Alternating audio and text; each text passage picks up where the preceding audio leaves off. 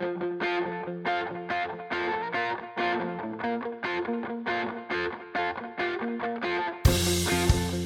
are listening to your new Puppies podcast, starting you and your dog off on the right paw. Here's your host, Debbie Salento.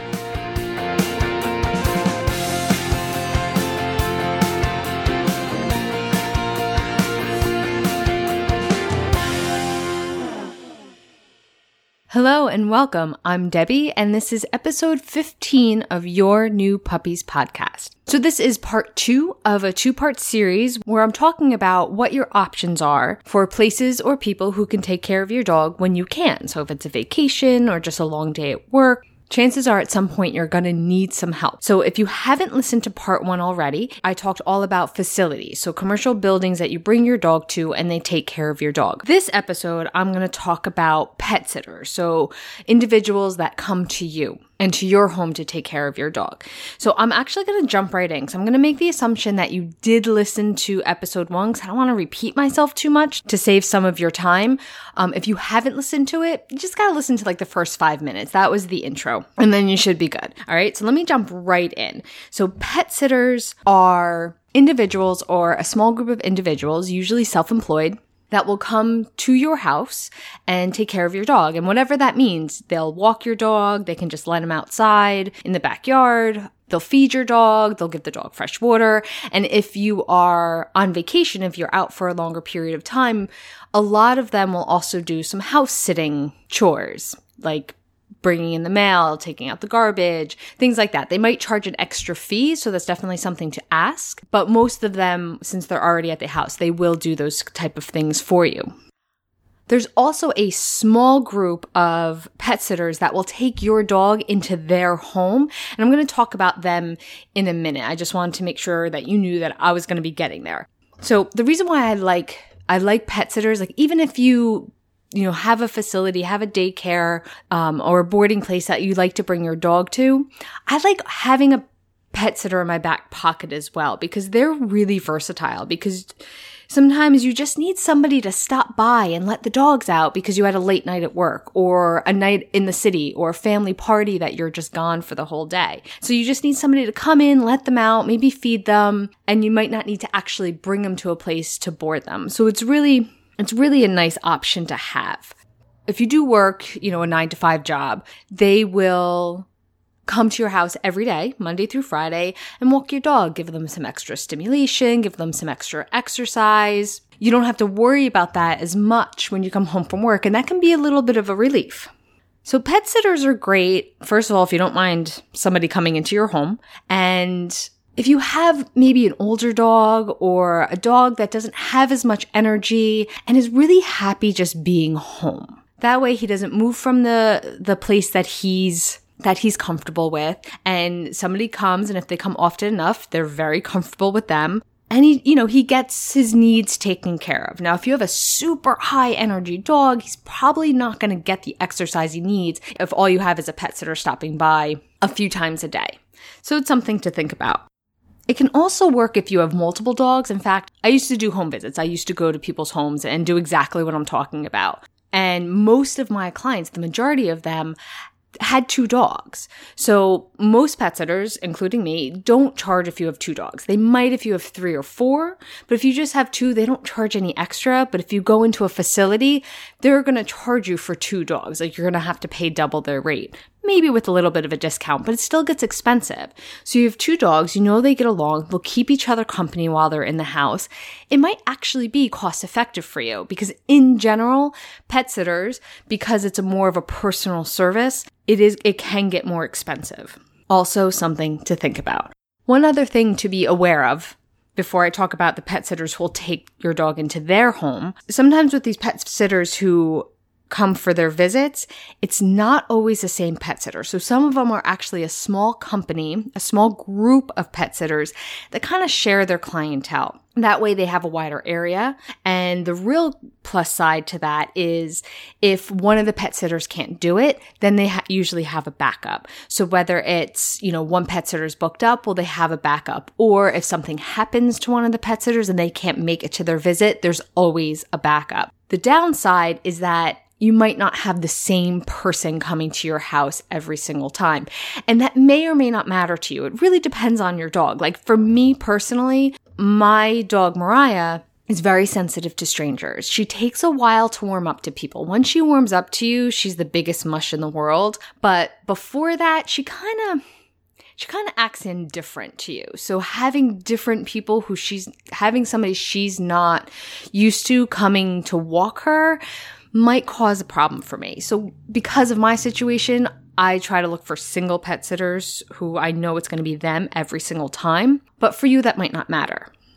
So as I've already mentioned, uh, I want to talk briefly about pet sitters who will board your dog in their home. So this has become a very popular option. It's what I do. It's how I started in the whole dog industry.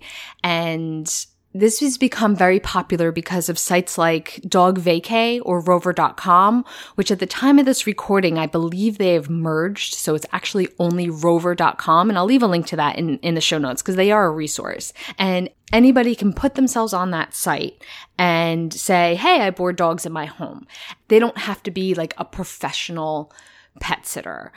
And what's nice is that those websites usually take care of the insurance, which I'm going to talk about in a second. And, you know, you have some protection as the dog owner, but that just means you really got to vet the people who are going to be taking care of your dog. Now, you might find somebody who does this as a hobby. Maybe they're somebody who works from home or somebody who's retired and just doesn't have their own dog. You could find a spectacular neighbor who does this just as a hobby, not professionally, not as their main job, and you can be completely happy with them. But you can also get the other end if you know what I mean. So just the vetting and the questionnaire, which I have another one for this episode, just like I had in for the facilities. I have one for you um, for pet sitters. So I'll I'll explain that later on as well. But what's nice about this is it's like having a friend who watches your dog, but you pay them. So that guilt of asking your friend to watch your dog is alleviated because, well, you're paying them. It can definitely vary from pet sitter to pet sitter, like what they do, what goes on in their home. But most of them, you know, the dog just lives with them for the week that you're gone or however long that you're gone some of them have their own dog, some of them don't have their own dog and only board one dog. So if you have a, some a dog that's not dog friendly, you could very possibly find somebody to take your dog because they only board one at a time and they don't have their own dog. Great, great option. And some of them, like me, will board multiple dogs. So that's where a phone call and lots and lots and lots and lots of questions would come into play. So just like in episode 14, where I gave you a little questionnaire to call up the facilities and ask them certain questions to get you an idea of what your dog's day would look like, how they handle emergencies, things like that. I did the same thing for pet sitters.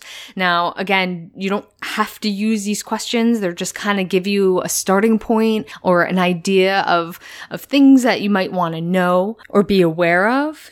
Add your own questions, take out questions of mine that you don't like. And then I also gave you room to, to take notes about each pet sitter that you talk to, both the ones that come to your house and pet sitters that board in their home. So once you, once you find the pet sitter that you like, then there should be a meet and greet involved. So either the pet sitter comes to your house and you have a little a little consultation or you go to their house depending on where your dog's going to be staying. And it's a great way to meet them in person. Do they give you a professional feeling? You can see how they interact with your dog. If you're boarding at their house, that's very important because then you get to see their house, see where they're going your dog's going to be staying see where they're going to be staying, see see if the place is clean, and meet the pet sitter in person. So especially because you're you're dealing with you know somebody who's self-employed, a small business, you know somebody's going to be coming into your house or your dog's going to be staying at their house, it's really important to make sure that they're insured and bonded. So what that means is if they're insured, usually that involves if the dog if your dog gets injured in their care so and if and it was their responsibility so if your dog happens to get sick while you're away and the pet sitter's watching him that's not covered but if your dog gets out the front door and gets hurt or for some reason gets out the front door and bites somebody like all that should be covered under their insurance bonded really is only for the pet sitters that come to your home because that's if you suspect that they stole something. So pretty much any any service that that comes to your home when you're not there, like, you know, a cleaning service, they should be bonded. I didn't really go into this when I talked about facilities because I felt that with facilities, it's a given, which maybe that's be- me being a little optimistic, but the pet sitter realm isn't as regulated. So it's important to ask those kind of questions just in case. Okay, so once you meet them, once you interview them, then just like with the facilities, I'm going to suggest that you do a test run. So maybe it's a couple visits during the day, maybe it's an overnight, either at your house or at their house. You know, it's a time where you're easily available. So then you can get an idea of how your dog reacts, how your dog enjoyed the stay or, you know, having the, the pet sitter come visit. And then when it is time for you to leave, say go on a week's vacation, then you're going to feel a whole lot better about it. You're not going to have that anxious worry. You're going to always going to miss your dog, but then hopefully it'll alleviate some of that anxiousness and that worry.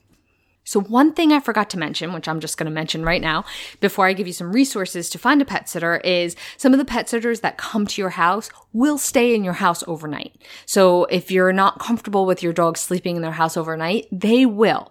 It's very expensive. I'm going to warn you now. It's probably the most expensive type of dog care I've seen, but they will do that. There's a lot of them that will stay in your house overnight with your dog. Okay. So some resources to find pet sitters. I already mentioned rover.com. So you're going to find both professional pet sitters. And when I say professional pet sitters, I mean people who do this full time. Like this is their gig. This is their job. This is how they make a living. And then there's petsit.com and petsitters.org.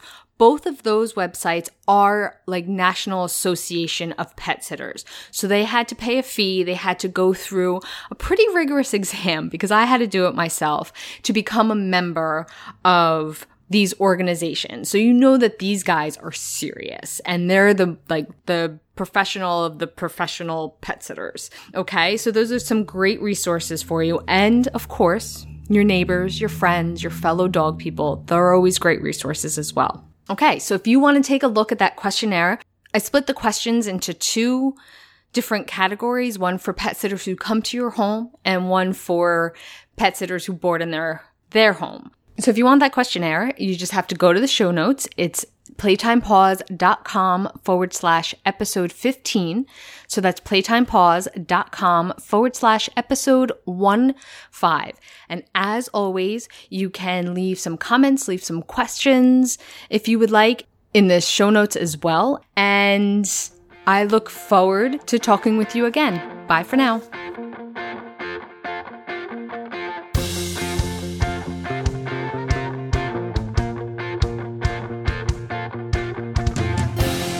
Thank you for listening to your new Puppies podcast.